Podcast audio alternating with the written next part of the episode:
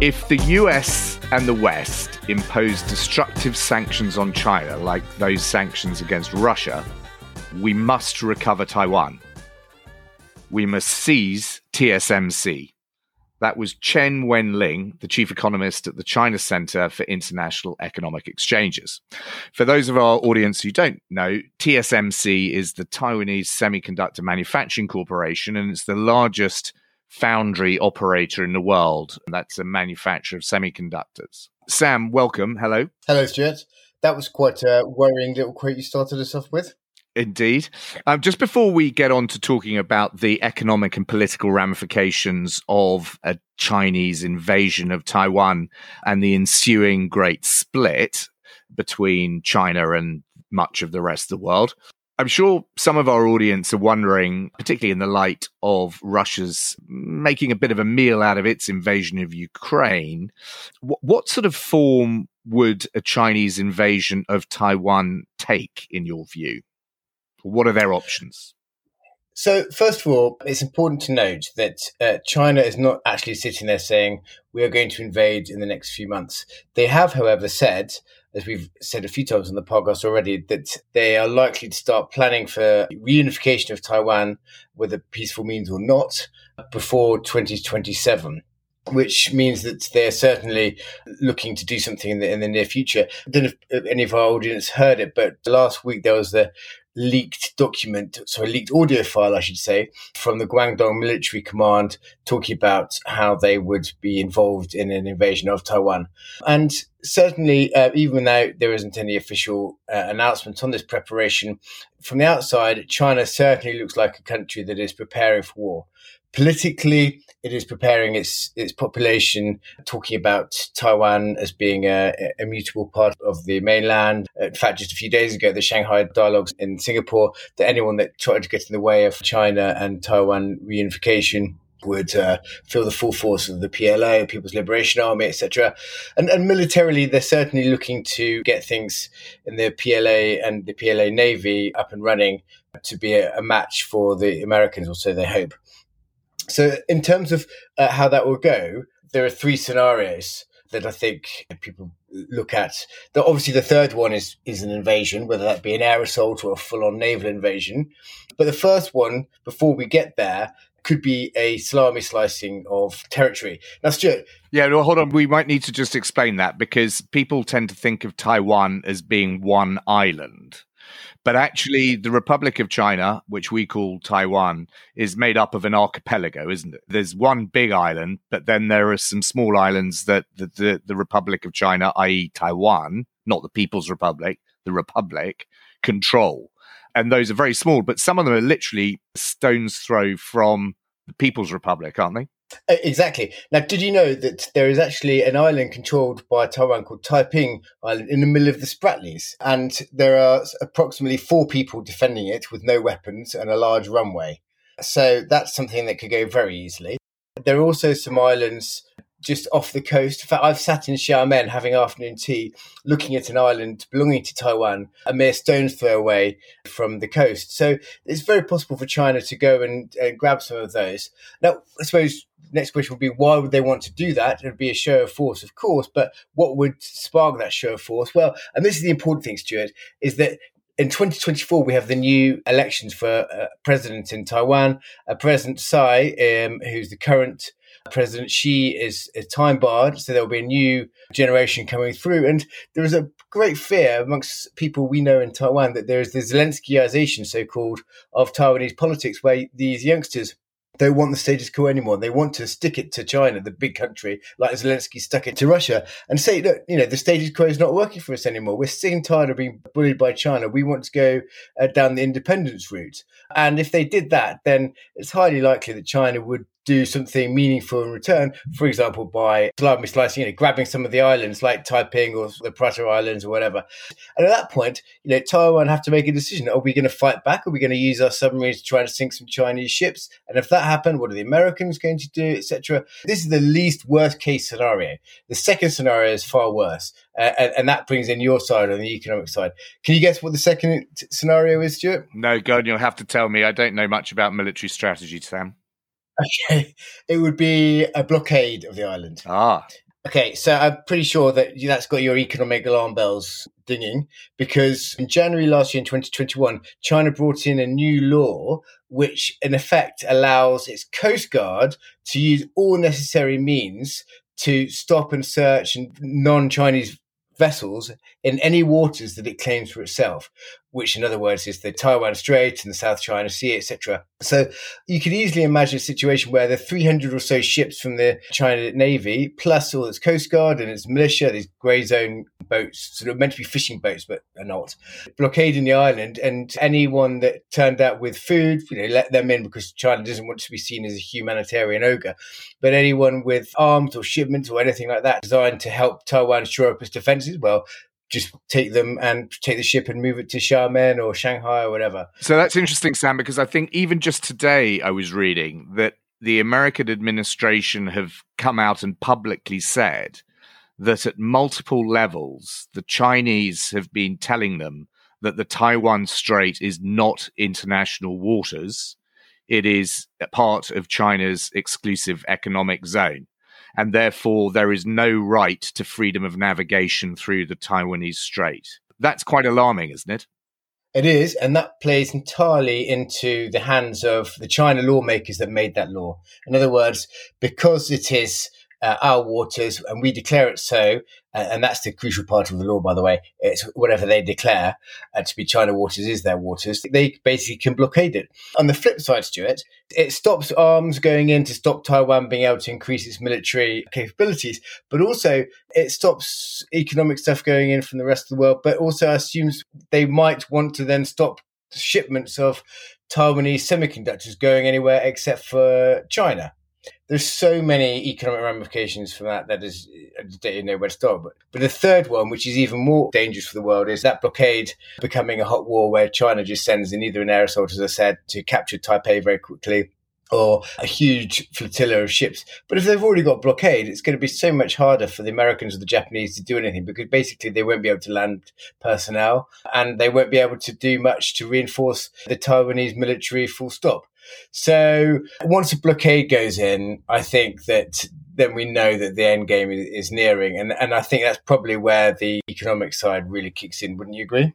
Well, if Taiwan were blockaded or basically the mainland, the PRC, were able to determine what came in and what came out. So it wasn't necessarily a complete blockade, but effectively People's Republic determined what came in and what came out then if they wanted to cause a lot of disruption to the rest of the world, then they certainly could.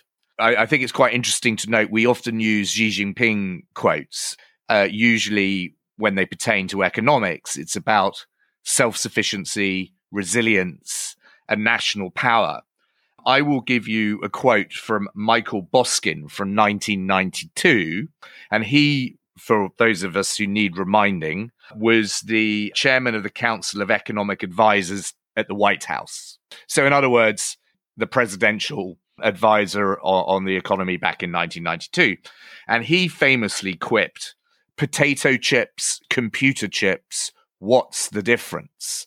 In other words, what he was saying was that there was no need for the United States to have an industrial policy whatsoever. American companies would make what they were good at making, and America would buy from the rest of the world what needed to be bought from the rest of the world.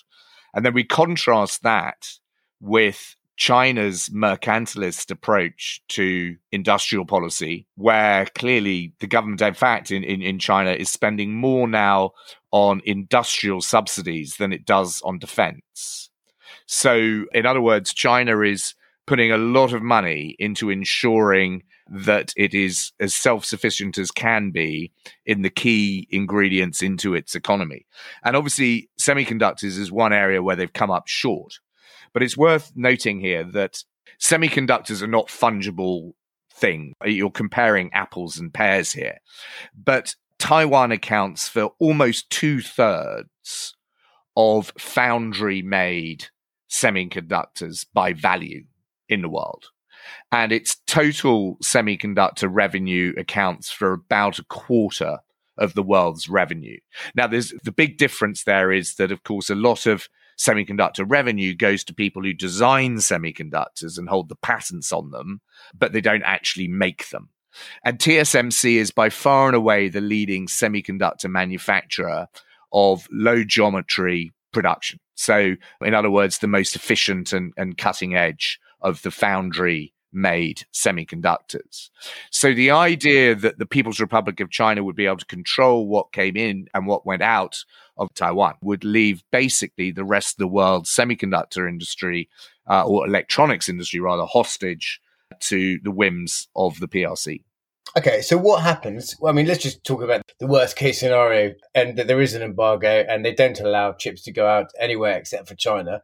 What happens to the rest of the world? What happens to the UK? What happens to the US, the economies? Do they just grind to a halt? Well, there would be chronic shortages of everything that involves semiconductors, and obviously a lot involves semiconductors. and so prices of semiconductors, you know, they've been strong anyway, but I imagine they would go through the roof. And, you know, what we are seeing in all Western countries really is a very belated effort to push back against Michael Boskin's ethos of potato chips and computer chips being fungible, an attempt to create uh, an entire ecosystem in the manufacturing, design, production, etc., of semiconductors that is not dependent on the People's Republic or the Republic of China, Taiwan. But this takes time. And, and, and, you know, semiconductor manufacturing tends to evolve in generations as you move through geometries. And inevitably, the companies that were leading edge in the previous generation tend to have the cash flows to invest and be leading edge in the next generation. And that is a model that TSMC have been particularly good at perpetuating. So it would be devastating for the global economy, in my view, if Taiwanese semiconductors were cut off from the rest of the world. What we would be compelled to do would be effectively to turn a blind eye to everything that was China was doing, because we would be then forced to effectively import from China or import products from China. And obviously, one would imagine that they would make the sale of those products conditional on us accepting the fait accompli on the future of Taiwan. So I saw a report which said that America would take five years or so, plus plus thirty billion dollars, whatever it was, to get to the stage where Taiwanese semiconductor industry is right now. So that's an awful lot of money, and also had no guarantee of success. And the Europeans are trying to to build up their own industry, but again, lots of people saying that that's not going to happen. So at the end of the day, you're right. I think how could there be any other option but to rely on, on Chinese exports of semicon if they control the island? But surely, if they did invade Taiwan, then it wouldn't just be about the semiconductor industry. Surely there'd be other economic issues stemming from that. I mean, what about all the sanctions and the counter sanctions laws that China's got now? Surely there would be some kind of pushback by the West uh, in the form of economic sanctions, since we don't really want to fight them directly. And then the counter sanction laws come in. And then what happens then? Do all our assets, all Western assets in China get frozen or stolen or appropriated, whatever word you want to use? What's the scenario there? Yeah, well, I mean, it's very hard to say, isn't it, how far this economic warfare would go? Because if it was a fait accompli that China had control over a large part of the global semiconductor industry, we would find ourselves as a free world trying to push back against China in a similar kind of position to the one that Germany has found itself in through its dependency on Russian gas, where they're saying, well, we'd love to have an embargo on the gas, but not yet because we can't afford it. And your five year time frame for America to ramp up sort of the right amount of volume in semiconductor manufacturing to offset the losses from Taiwan is interesting because it puts a kind of window, doesn't it, in which China will perhaps feel that it can operate without Western repercussions. But I think the points I would make with regards to China's importance to the global economy is that China now commands close to 30% of global manufacturing across a large range of industries. It's not just toys uh, anymore. It's capital goods, electronic machinery, electrical machinery, where they uh, have a high degree of dominance. Their core vulnerabilities are obviously in hydrocarbons and to some extent food. And obviously, when one looks around the world at the big food exporters, they tend to be fairly closely Western aligned. I mean, the United States itself is a huge net exporter of food. Canada, Australia are big exporters. Brazil is more non aligned, perhaps more neutral in this. But then, of course, we must remember that the European Union has spent the best part of 40 years trying to encourage its farmers not to produce food through the Common Agriculture Policy. And therefore, there's a huge amount of latent capacity in the European economy to ramp up food production, one would hope. So, from the sort of food side, I would argue that the aligned Western powers actually hold the upper hand in that regard.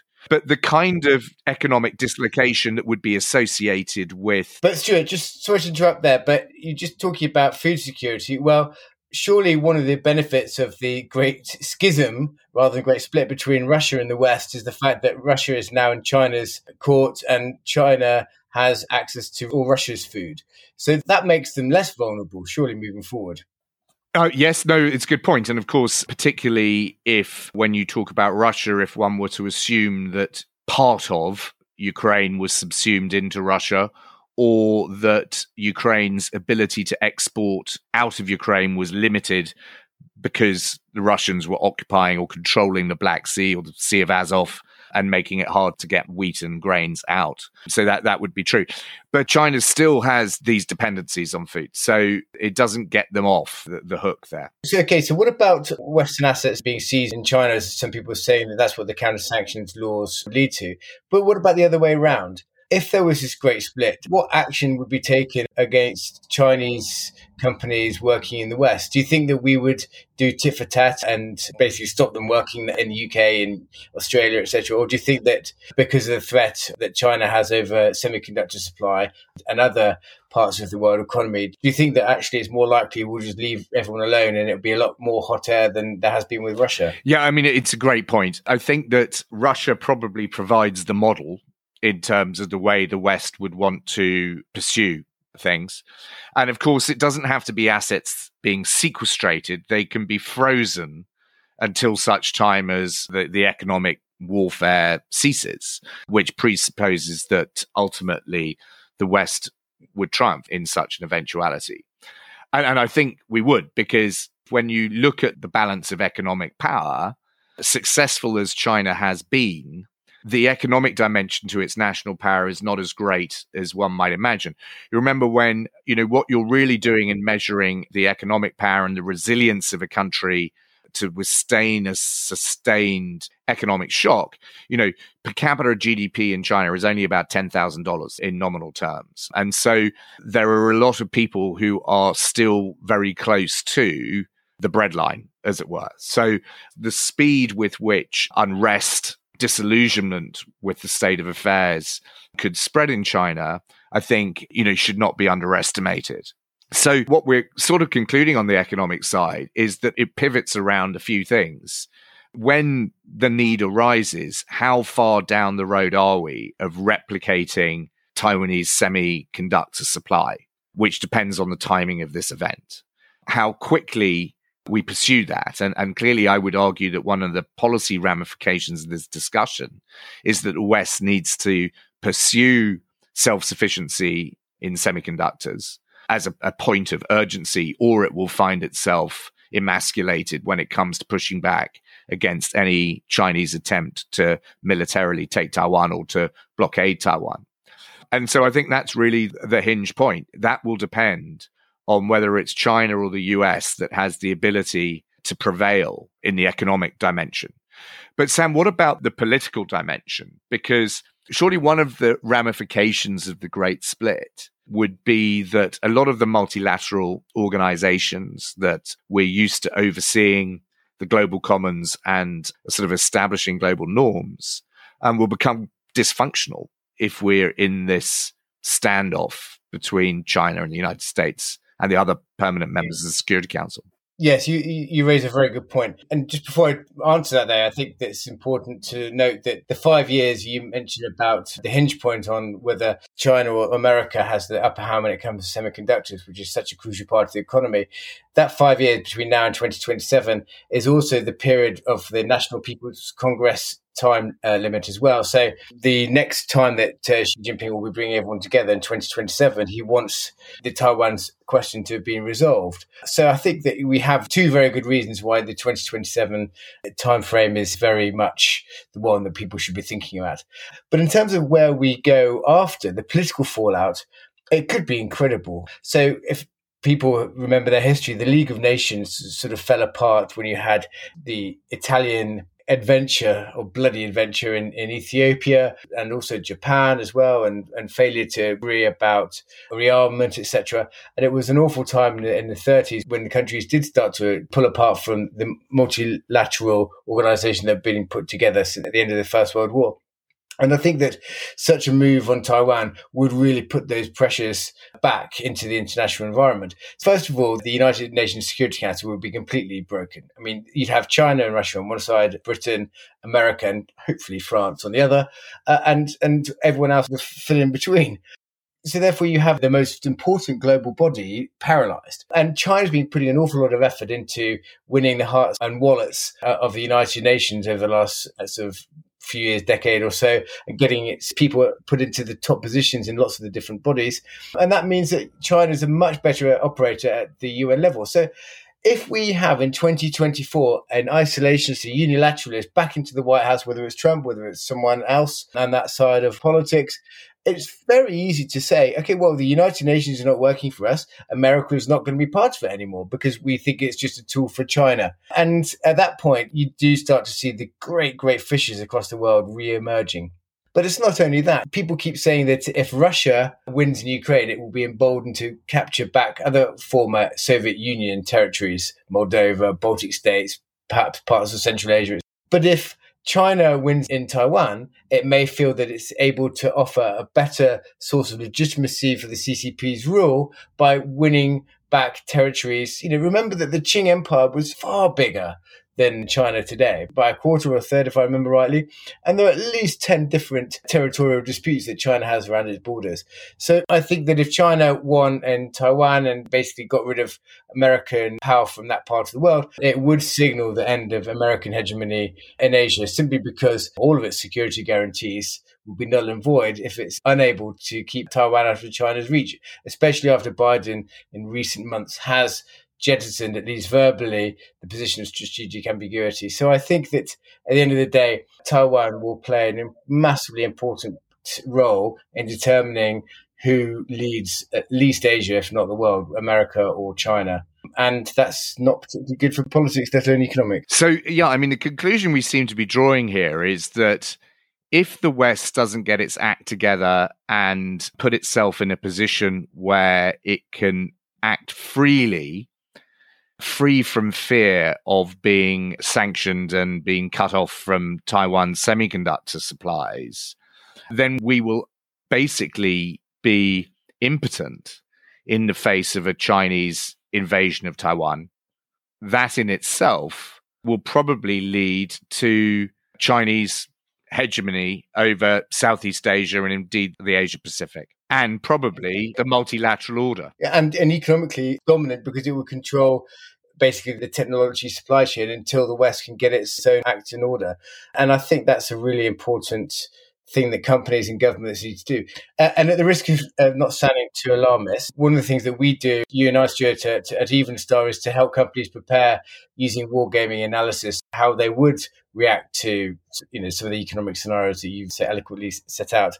But I think that if we don't start preparing now, within this next five years, then I think that a lot of difficulties will be faced by the West, but by China as well. Indeed. Thank you very much, Sam. Well, we'll be back next week for uh, more What China Wants topics. We haven't actually decided what we're going to talk about next week, but I'm sure we'll find something in the next few days. But thanks for your uh, upbeat assessment of the economic future, Stuart. Uh, and thank you, Sam.